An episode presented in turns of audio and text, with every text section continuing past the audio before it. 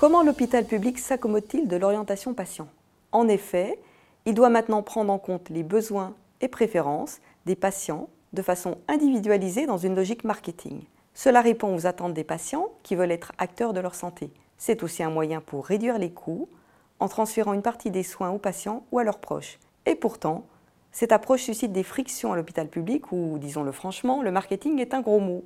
Pour étudier ce phénomène, mon co-auteur Patrick Gilbert et moi, nous sommes immergés dans le service hospitalier d'un hôpital public. Nous y avons observé la confrontation des mondes des économies de la grandeur, un courant de pensée développé par Boltanski, Thévenot et Capello. Chacun de ces mondes a sa propre conception d'orientation patient.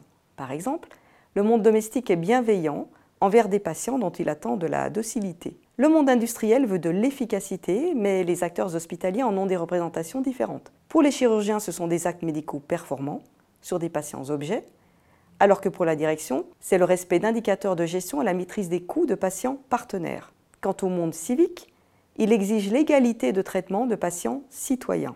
Malgré ces divergences, les acteurs arrivent à s'entendre. Le compromis se fait autour d'un principe supérieur commun, le mieux-être du patient, puis il est solidifié par trois procédés.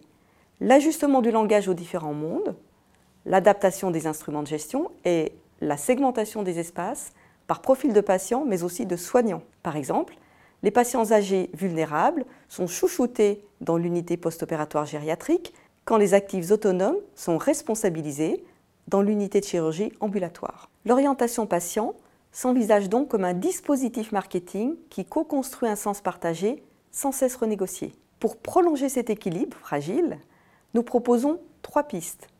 Stimuler la co-création entre acteurs, identifier des traducteurs dans les équipes pour que les mondes se comprennent et adopter une logique de parcours avec des unités de soins plus petites.